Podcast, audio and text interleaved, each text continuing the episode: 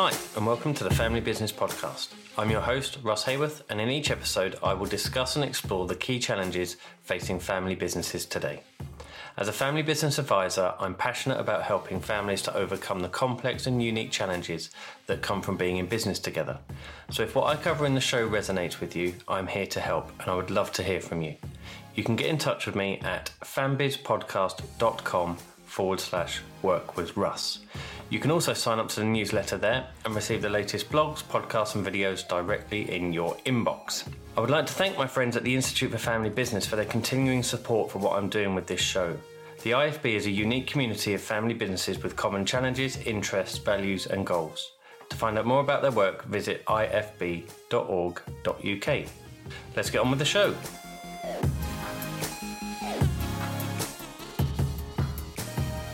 Well, hello everyone, and welcome to this week's episode. I hope you are doing well. Here in the UK, it has been a very stormy week, and as I record this again, you may pick up uh, the wind howling around outside and the rain smacking against the window. So I'm grateful for being warm and safe in my office, recording this for you now. If you have been affected by the storms here in the UK, I hope it hasn't been uh, too damaging. I know of a few fence panels and chimney stack that has met its match with the storm, but hopefully nothing too uh, serious wherever you are. On this week's show, I wanted to talk to you about some of the family business myths and perhaps some of the scare tactics that have been used in order to try and generate transactions, try and generate some form of action from family businesses, and look at whether these are actually facts or myths or old wives' tales, and then look at my viewpoint on what we should do with these um, stats and the various sayings, myths, stories, whatever you want to call them. So I'll get into those in a little bit. Before that, just to let you know, this is the penultimate episode in this series. Next week, I have a interview recorded where I am being interviewed by my friend and colleague Martin Stepek. I, as I said in last week's show, not entirely comfortable with being interviewed, um, especially on my own show. It makes it um, a bit awkward, but Martin was fantastic. Uh, he's a good friend, so I knew I was in safe hands when um, we had our chat and that's coming out next week. Then likely to take a couple of weeks break as I line up, record, and produce the next series of the show, which is looking at sort of redefining family wealth and uh, again challenging some of the status quo around some of the ways in which advice is delivered to families and family businesses all over the world. So something to look forward to. Some great interviews lined up with some really, really thought-provoking people and uh, yeah, I hope you enjoy that. As I've mentioned before, please do sign up to the newsletter. I share articles, um, videos, podcasts, various different th- things, not just my own stuff.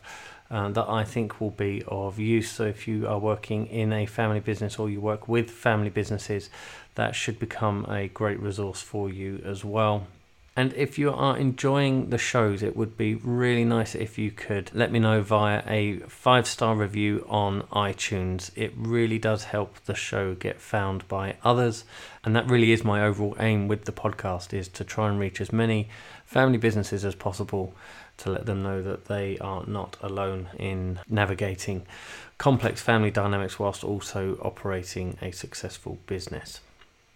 Right, so let's get on with today's show and look at firstly the most common uh, myth I think that is peddled around family business, and that is the succession statistics, shall we say, of family businesses.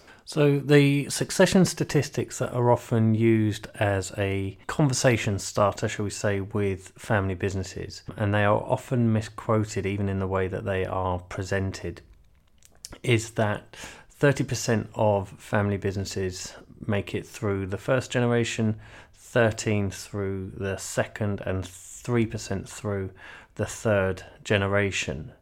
Now, these statistics are from a study that was done in the 1980s that looked at a particular set of businesses in a particular city in the United States. And they looked at whether ownership remained in the same hands over a period of circa 90 to 100 years.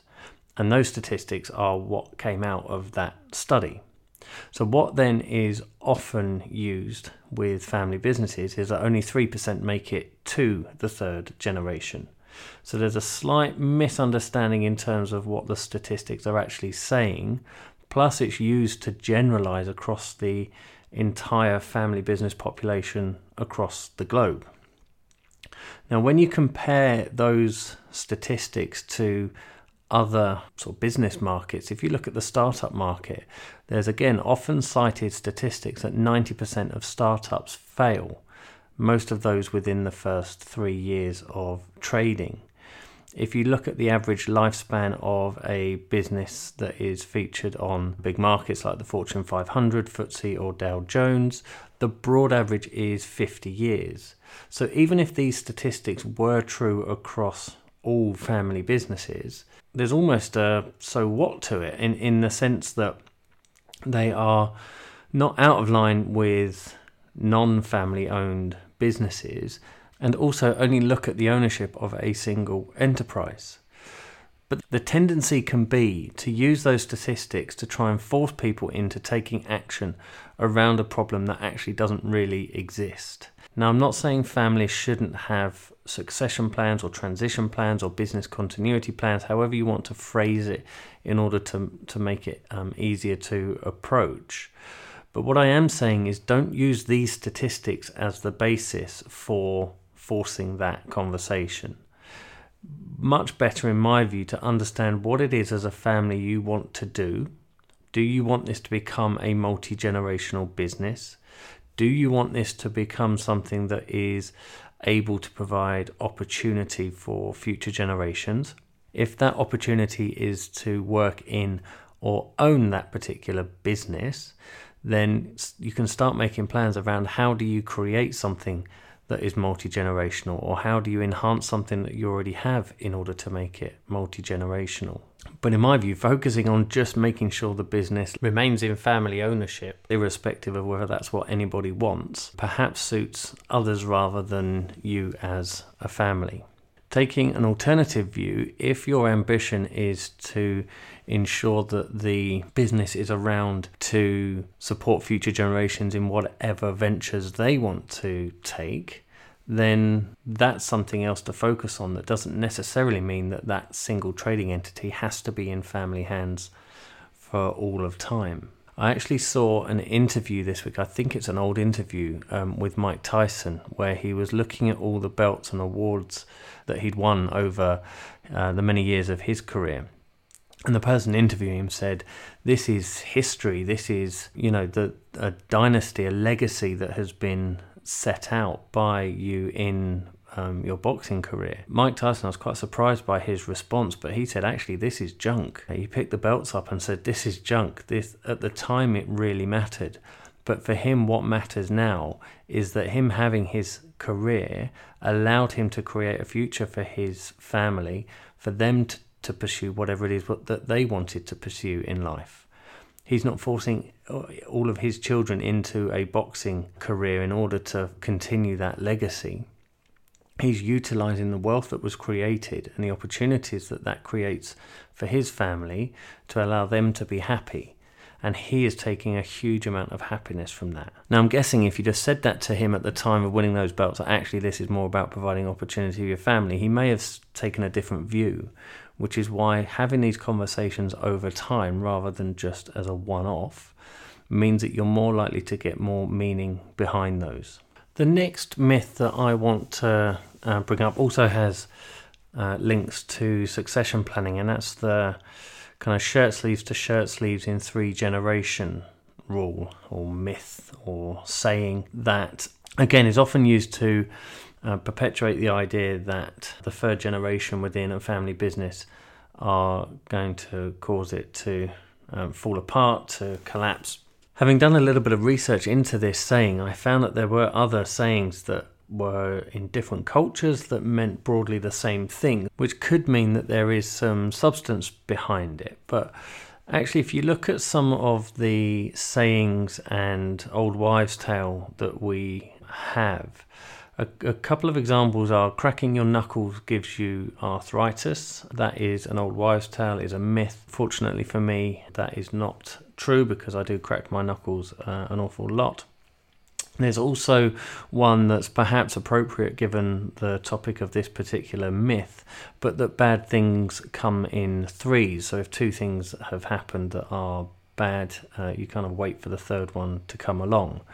Now, that's not to say that that never happens, but the fact that people take that as a rule is just not backed up by the science or the facts in, in that sense. One that I think is a really, really important example of that is the five second rule. When you drop food, there's this apparent five second rule where if you pick it up and eat it, it means that there, wherever it's landed, there's no germs, it's all good. Now, for me, that depends on what food it is that I've dropped as to how fluid I am with that particular rule. But there is no substance behind it. It is just a old wives' tale that we've turned into a rule. And I was discussing this with a colleague earlier this week in sort of preparation for recording this episode. And he, he used a very good example of if the typical weather in um, May, for example, is that it's sunny, and one year you get five days of snow when it's typically sunny. There could be a rule that says it always snows for five days in May purely because it's done that once and it's an exception to the rule, therefore it stands out much more than the general rule. Now, that inevitably means that there are families where the wealth has not lasted beyond the third generation. I do actually know some where that has been the case, so it's not to say that it isn't something that happens out there, but it is also not a rule. You're far more in control of your own destiny than these rules would have you believe. Now, again, if the ambition is for wealth to be created that becomes multi generational, there are things that you need to do over time to help to facilitate that. But don't be put off by the statistics that are saying this is bound for failure because of the generation that you're in potentially. So if you're a third generation listening to this, thinking, crikey, this, this, I've got a lot of responsibility because it's normally my generation that mess things up. That's just simply not the case. So take some solace from that. And as I say, by defining your own success and your own successful outcomes from what you want from either the family enterprise, from life in general, what positive contributions you want to have to society as a whole, using that as your definition of success, you can just completely ignore all this other stuff because it's simply not as relevant as um, a lot of people might want you to believe. If we take an example of that, and these are two fictional examples, slightly extreme, just to highlight the point, but let's say that a family business reaches the second generation and conversations start to happen around how do we ensure the continuity of this business. As a family, we've decided that that's what we want. We want the business to continue in order to have a positive impact on those that work in it and those that own it. Now, one example here could be that the family decide that as there is nobody in the family that wants to continue to run the business and they want to ensure that it remains within the local area, local community. That selling part of the business to an employee ownership trust is the best way for them to ensure that that future happens. Now, they've obviously had lots of conversations in the lead up to that. It's not something that they've done over dinner one evening, but that has allowed the third generation of the family to utilize the liquidity that's created by that to follow their own passions, their own dreams, and live their own lives. It's also meant that the family business, part of it can be owned still by the family, again in trust if that's um, the most appropriate way to, to do it. And so the employees own the majority of that business, it's securing their future, and it is ultimately providing a positive outcome for everybody involved in that process. Now, under each of those definitions, there could be an argument that says that is a failure from a statistical perspective because the majority ownership hasn't remained in a family business for more than the three generations. Yet everybody involved in that example, an extreme example, I get it, but everyone ex- involved in that example is happy. Let's take the other end of that, where the third generation feels the pressure of being the one that is going to bring the business down, bring the family wealth down, all that kind of concern from those statistics and myths. And therefore takes on a role as the managing director of that business, suffers the stress and mental health impact of taking on a role they feel duty bound to do, yet under the impression that it's going to lead to an inevitable failure anyway. And that helps perpetuate the situation where there is poor performance on their part. That passes down through the business, people are unhappy, it starts to actually create a self fulfilling prophecy where that business struggles. Now, again, that's an example rather than a specific case, but the point is if you measure your success purely based on those statistics, the second outcome, where everyone's miserable and the business goes into a downward spiral, is more of a success in inverted commas than the first alternative, which um, everyone was more happy in. The final myth that I want to cover on today's show, given that I promised with this series that I'd try and keep the episodes shorter, is that governance solves everything. Now, I've got to be careful here because I help family businesses to put governance in place that allows them to separate the boundaries between the family and, and, the business side of things. So it might sound a bit counterintuitive for me to come on and go, well, that's a myth. What I mean by it, and it's slightly nuanced, is that governance can be a fantastic tool to help formalize and capture the essence of a family business and harness that and, and create a force for good as a result of um, that process. But it's not the governance itself that does that, it's the conversations and discussions that go into creating that governance. So it might be that people say, well, the solution to every challenge that you're facing as a family business is a family charter. And again, whilst they can be very useful, the discussions and conversations and interactivity that happens between families as part of the process of putting that charter together, as long as it's detailed enough and meaningful in, in terms of what is actually being discussed, then that becomes of value and can help solve some of the challenges that you're facing. An example of this is around, say, a values and a, a family mission statement, which can often form part of a charter. Is if that's just full of a bunch of buzzwords that everybody's Googled and gone, yeah, that's okay, and stuck on a, a bit of paper, everyone signs up to it, it doesn't have any real meaning to it so if that's what's been done to try and resolve where you are going as a family, then it's not going to have uh, much impact at all. However, if you approach it in a much more meaningful manner and look at, okay, what is the vision of us as individuals? What do we want out of our lives, and what role can our family business or family enterprise play in that? Having those conversations together as a family can then lead to much more positive outcomes that may well be captured in some form of vision statement or a family charter, or you might create specific governance forums such as a family council in order to help improve communication between the business and the family. But just setting one up because you've been told it's a good idea won't make it as impactful as looking at what it is you're trying to achieve and how are the best ways to do that. Now, again, a lot of the models that are used, and this is not a criticism of any of the models or any of the academic research that goes on because it's all fantastic, it's all adding to what we know and understand about how family businesses operate. But if we accept that we are all individuals, if we accept that our families are unique in the sense of the personalities that make it up, it's then very hard to say that a particular model or a particular way of doing something fits every single family business.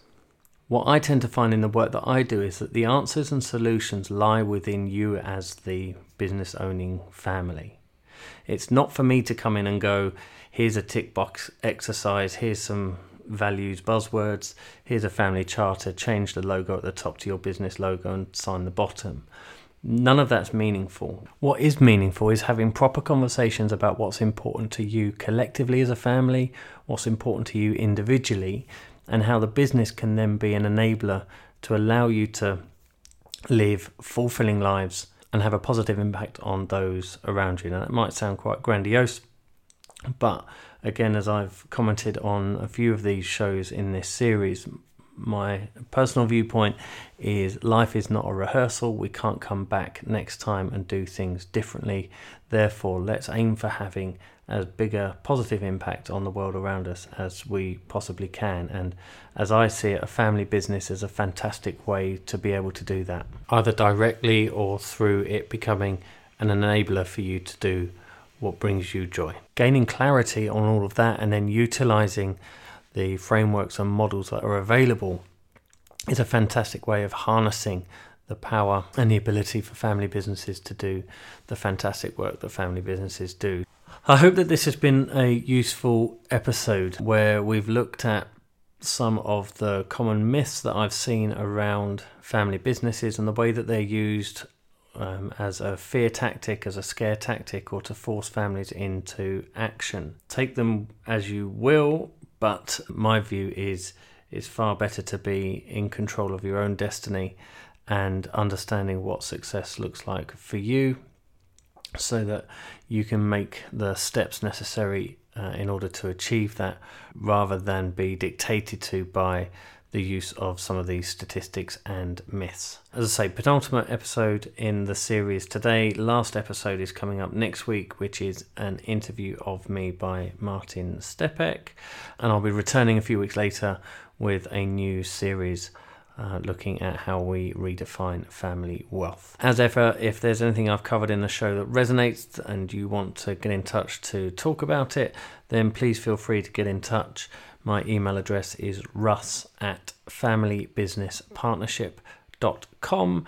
You can also head over to either the podcast website or that familybusinesspartnership.com website and find ways of getting in touch with me there. So until next time, take care.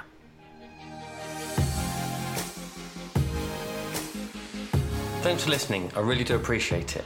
If you found the show helpful, please consider leaving a review on iTunes and remember to subscribe to our newsletter. If what I've covered in the show resonates with what you are facing in your own family business, I can help. I provide consultancy support to family businesses of all sizes, so please get in touch if you'd like to know more. Head over to fambizpodcast.com forward slash work with Russ. Until next time, take care.